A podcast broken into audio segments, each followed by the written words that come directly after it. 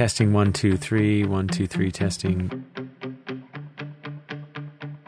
I'm Ben McAdams, and I represent Utah's 4th Congressional District. Before I was elected last November, I was the mayor of Salt Lake County. It's my belief that Washington might work better if we thought about governing the country the way mayors approach leading their communities. In this podcast, I'm hoping to show you what being a member of Congress is really like and whether it's possible to run this country the way we run our local governments. Welcome to WashingTown. In this episode, Congressman Ben McAdams talks with actor and congressional intern Joshua Rush. They discuss what it's like to work in the nation's capital and what advice the young activist has for Utah's newest congressman.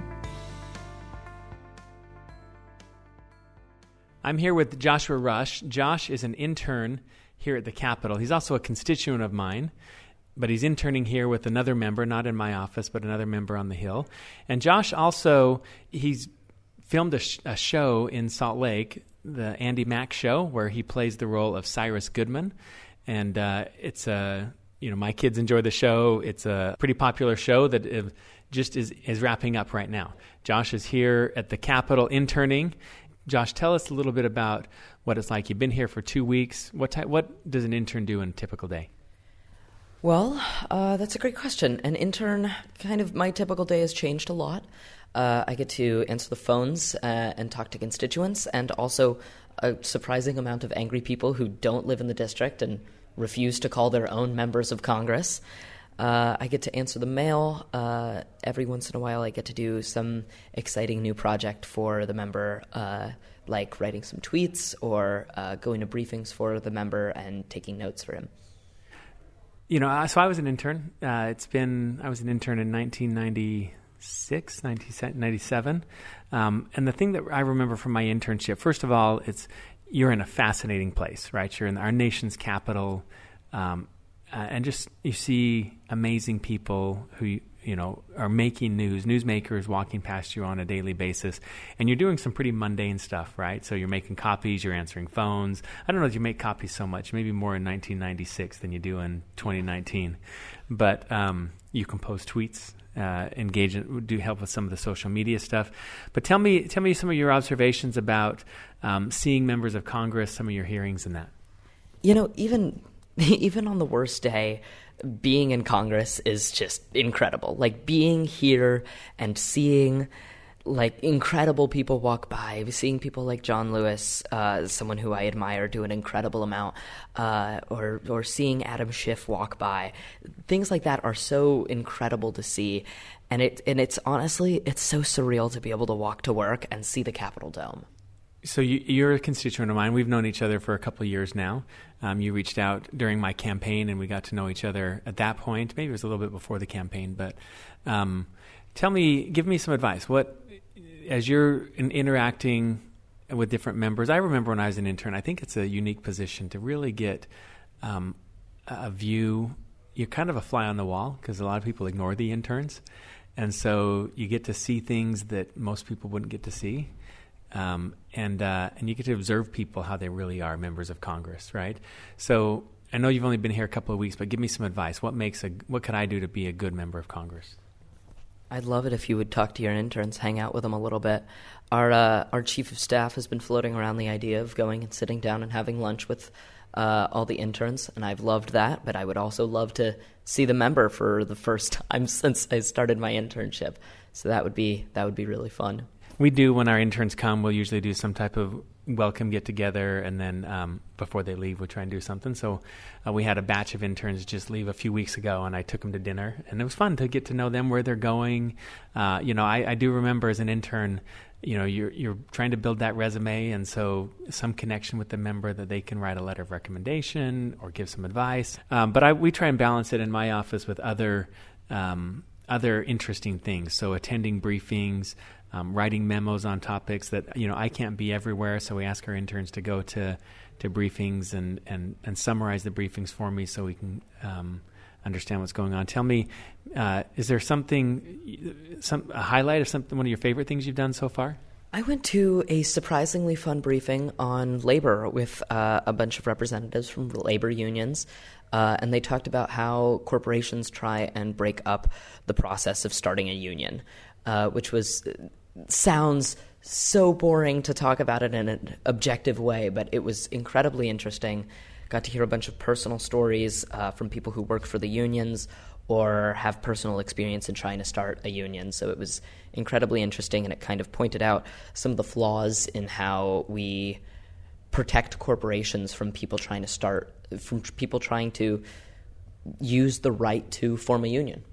One thing I'd like my, the listeners of this podcast to learn too is engaging with a member of Congress, right? So um, you are um, an actor in a Disney show. I have to admit, I don't watch a lot of TV, so I didn't know about the show. I Googled it after the fact as a professional Googler myself. um, my kids certainly knew of your show and had seen it. Um, but, um, you know, I think one thing that I'd hope people recognize is uh, members of Congress are accessible. At least I try to be accessible. Um, you just reached out, right? And and I I don't I, I, honestly I don't respond to every tweet or every post on Facebook, but I read a lot of them and I try to respond to them and and we respond to messages. Tell me about your experience. Now I think you've gotten to know a handful of members of Congress and what that experience has been like. Is it, do pe- do you think people are accessible? Can can listeners to this podcast get to know or engage with their member of Congress? I think they absolutely can. I think what's important to remember is that members of Congress are just people, and it is a government of people by the people. Uh, which is which which means that your members of Congress are beholden to you, and they represent you yourself. Um, and and it definitely depends on the member. I think you you're definitely a lot more accessible than uh, a lot of members, but there's there's quite a few members out there and almost every member should be willing to, if you call the office, should be willing to at least, at the very least, have you sit down with one of their top staffers or have a phone call with one of their staffers about an issue that you're passionate about. And at the most, hopefully, you would have an opportunity to actually sit down with the Congress member and uh, explain your beliefs and talk about it. I think it's important that we keep remember reminding ourselves that this is a government of the people and by the people. Uh, and being in Congress and having these Congress members very accessible has been very helpful in reminding me that. Uh, one of the things that um, I've appreciated about our engagement is, um, you know, so I guess I, I don't want to stereotype you, but based on what I see on your Twitter account and some of our conversations, I think you're more liberal than I am. I'm, I'm a Democrat, but I'm uh, pretty centrist, and you seem a little you seem to the left of me. But one of the things I've always appreciated about when you engage with me, whether it's on Twitter or, or in personal conversations, is just the uh, respectful tone in which you do it. Like uh, you express your opinion, you tell me what your opinion is, you tell me how you'd like your representative to vote or different things, but it's always in a in a respectful way. You know when i when i have people tweeting at me essentially saying you're garbage. You're not oh and actually josh is laughing because he discovered he discovered a little secret we have in our office here. So every congressional member's office, you have tiny little office. We're sitting in the office right now. It's um, what 15 feet by 20 feet is my office. Not huge, but then there's a, a, little closet that has a refrigerator, and you know I have a change of clothes in there, and a little bathroom. But my closet door was open, and on the inside of the closet door, I put it where no one can see it. Um, we have a collection of mean tweets that we save uh, you know, people who are tweeting um, awful things at me. And I try to keep a positive attitude, and, and one of the coping tools we have when people are telling you how awful you are is to, to put it up and, and put it into context there. And uh, so Josh was reading some of the some of the highlights of the of the mean tweets.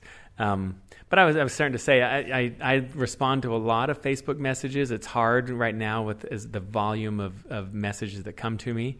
But you know, usually if somebody's calling me a name or um, commenting, you know, I, I, there were some funny ones up there. I'm not going to go through them because I don't want to offend um, the people tweeting at me, but they're pretty harsh. Um, you know, I, you know, it's human nature. I'm not going to respond to that if someone's just calling you names and yelling at you. But if you engage in a in a thoughtful way that's constructive, and then oftentimes, you know, I'm willing to have that conversation. And I don't, Tell me your thoughts on that. I think there's so many different opportunities and so many different ways, especially in the internet age, that you're able to engage with your representative. You can absolutely call them. You can set up a meeting. Our systems are capable of uh, having having you send in an, an email to us uh, to the member via like their uh, their internet website. And and there's also things like Twitter and Facebook messages and Instagram comments that are also incredibly helpful and useful.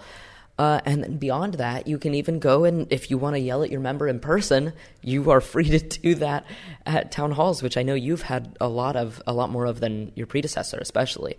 So, town halls are great, and you've also had these forums where you're able to go and talk about a specific issue. So things like that are incredibly helpful and incredibly useful for getting constituents informed and getting them involved. Any closing thoughts on somebody who may be considering an internship or just uh, one of my constituents? You should absolutely do it. If you're considering an internship, I would say, without a doubt, go for it, make it happen. Uh, utilizing your connections are absolutely incredibly helpful and incredibly important in finding an internship. And there's just, there's nothing like working here. There's nothing quite like working in the United States Capitol. And it's, it's so incredible.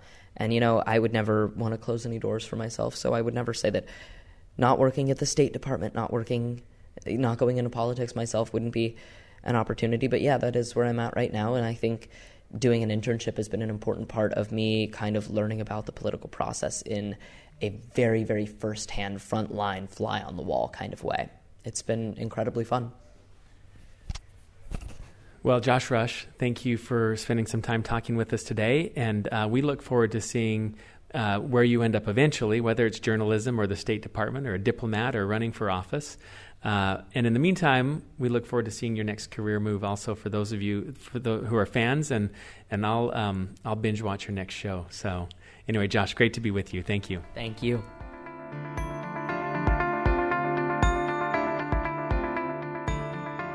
I want to thank you for listening to WashingTown. What I'd really love to hear is from you. To follow this journey, subscribe for free on iTunes, Google Play, Stitcher, the KSL radio app, and anywhere you find interesting podcasts. To be part of this experiment in making the world's most powerful city responsive to citizens, please email me at tips at loudmouthproject.com.